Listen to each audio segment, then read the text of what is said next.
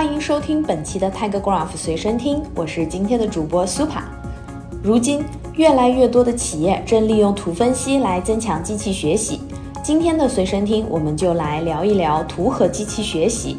如果您正从事机器学习相关的工作，但对图分析却不太了解，那么您可以点击文末的阅读原文，下载完整版的原生并行图白皮书，来增强您对图的了解，从而更好的利用图来增强机器学习。下面就一起来收听今天 Tiger Graph 随身听的内容吧。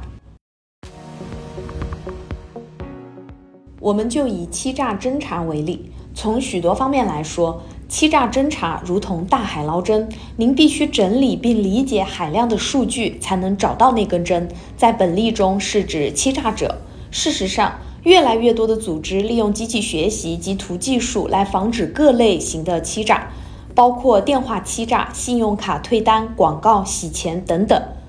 在进一步探讨机器学习与图技术这一强大组合的价值之前，我们先看一下当前基于机器学习的欺诈者识别是如何错失目标的。为了侦查某一具体的情况，如从事诈骗的电话或涉嫌洗钱的付款交易，机器学习系统需要足够数量的欺诈电话或可能与洗钱相关的支付交易。下面我们以电话欺诈为例，深入分析。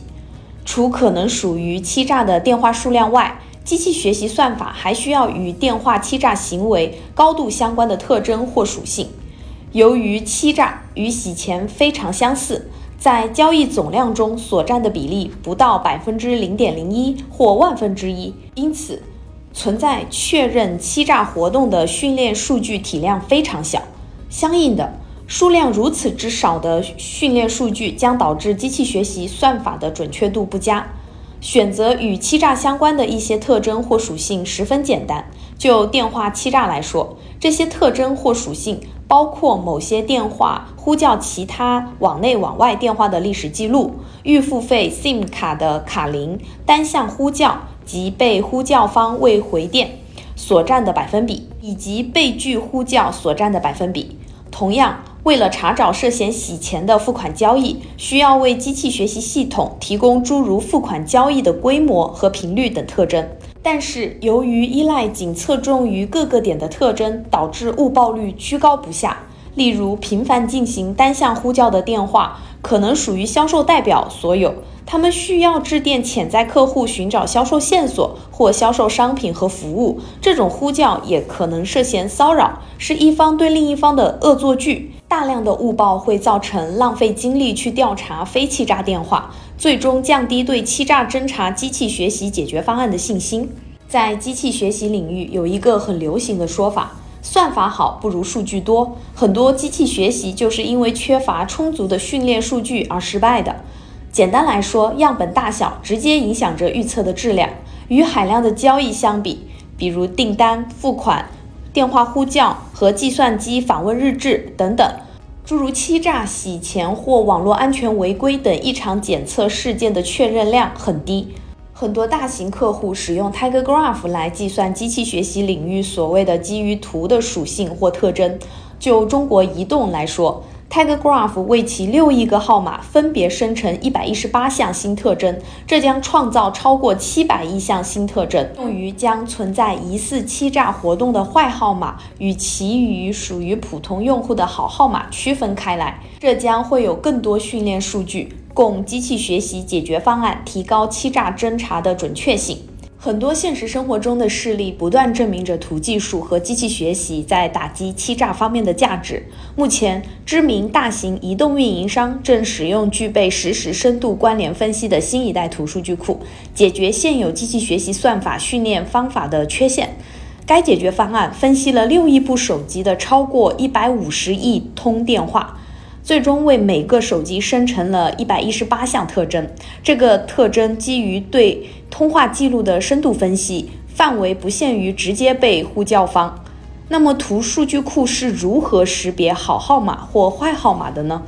图数据库解决方案又是如何识别疑似欺诈的类型，例如垃圾邮件广告、欺诈销售等，并且在被呼叫人的手机上显示警告信息？而且这一切全部都在手机接通之前就完成。其实简单来说，文中图一所示，拥有好号码的用户致电其他用户，大多数人都会回复他们的电话。这有助于指示用户之间的熟悉度或信任关系。好的号码还会定期，比如每天或每月拨打一组其他号码，这一组号码在一段时间内会非常稳定，我们称之为稳定组。表示好的号码行为的另一个特征是，当呼叫已经入网数月或数年的一个号码时，得到回电。我们还看到，在好的号码、长期联系号码以及网内与二者频繁联系的其他号码之间，有着大量呼叫，这表明我们的好号码具有很多组内关联。最后，好的号码通常会参与三步式朋友关联，意思是我们的好的号码会呼叫另一组号码，即号码二，后者将呼叫号码三。好号码还会通过直接呼叫与号码三联系。这表示一种三步式朋友关联，形成信任和相互关联性圆环。通过分析号码之间的这类呼叫模式，我们的图解决方案可以轻松识别坏的号码及可能涉嫌诈骗的号码。这些号码会短暂呼叫多个好的号码，但不会收到回电。此外，他们也没有定期呼叫的稳定号码组及空稳定组。当坏的号码呼叫长期网内用户时，对方不会回电。坏的号码会有很多呼叫，还会被拒绝，而且缺乏三步式朋友关系。图数据库平台利用超过一百项图特征，如稳定组，它们与我们使用案例中的六亿移动号码各自的好坏号码行为高度相关。相应的。它可以生成七百亿项新的训练数据特征，供机器学习算法使用，最终提高了欺诈侦查机器学习的准确率，同时减少误报及非欺诈号码被标记为潜在欺诈者号码和漏报及未标记出参与欺诈的号码。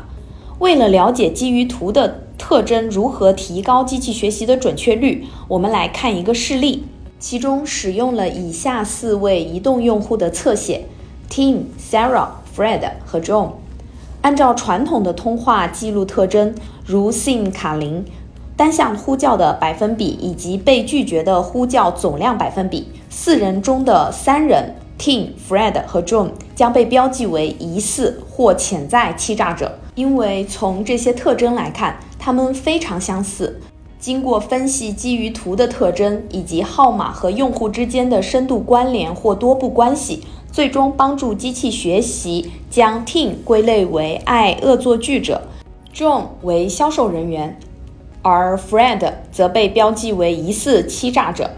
我们来思考一下这个过程。就 Tim 来说，他有一个稳定组，这意味着他不太可能是销售人员，因为销售人员每周都会拨打不同的电话号码。Team 没有很多组内关联，这意味着他可能经常给陌生人打电话。他也没有任何三步式朋友关联，用于确认他所呼叫的陌生人不存在关联。根据这些特征判断，Team 很可能是爱恶作剧者。下面我们来看一下 John 的情况，他没有稳定组，这意味着他每天通过电话寻找新的潜在的销售线索。他会给具有很多组类关联的人打电话。当 John 介绍产品或服务时，如果接听对方对他们感兴趣或认为与自己相关，其中一些人很可能会将 John 介绍给其他联系人。John 还通过三步式朋友关系与他人产生关联，这表明他作为优秀的销售人员将整个环链闭合，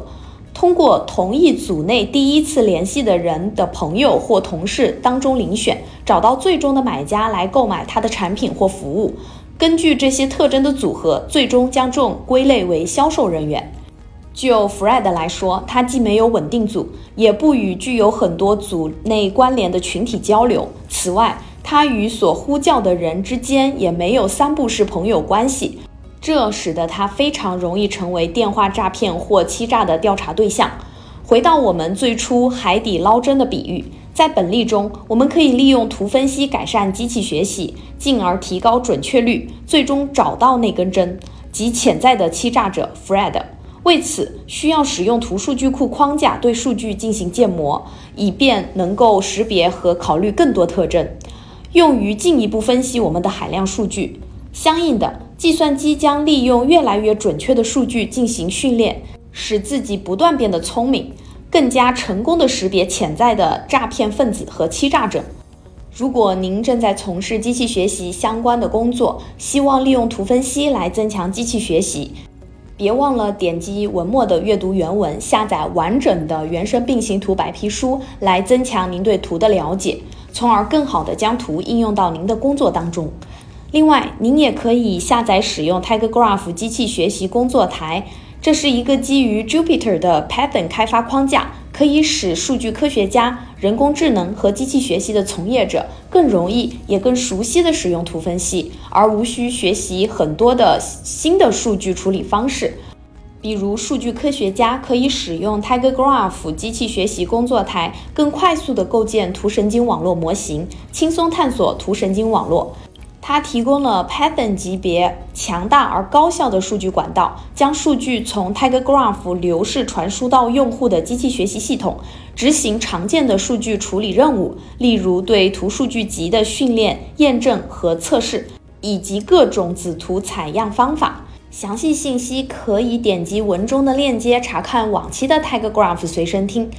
以上就是我们今天随身听的全部内容。如果您对于我们讨论的应用场景有任何问题，或者希望和我们进行更有针对性的深度探讨，欢迎通过文中的联系方式和我们联系。今天的随身听就到这里，我们下期再见。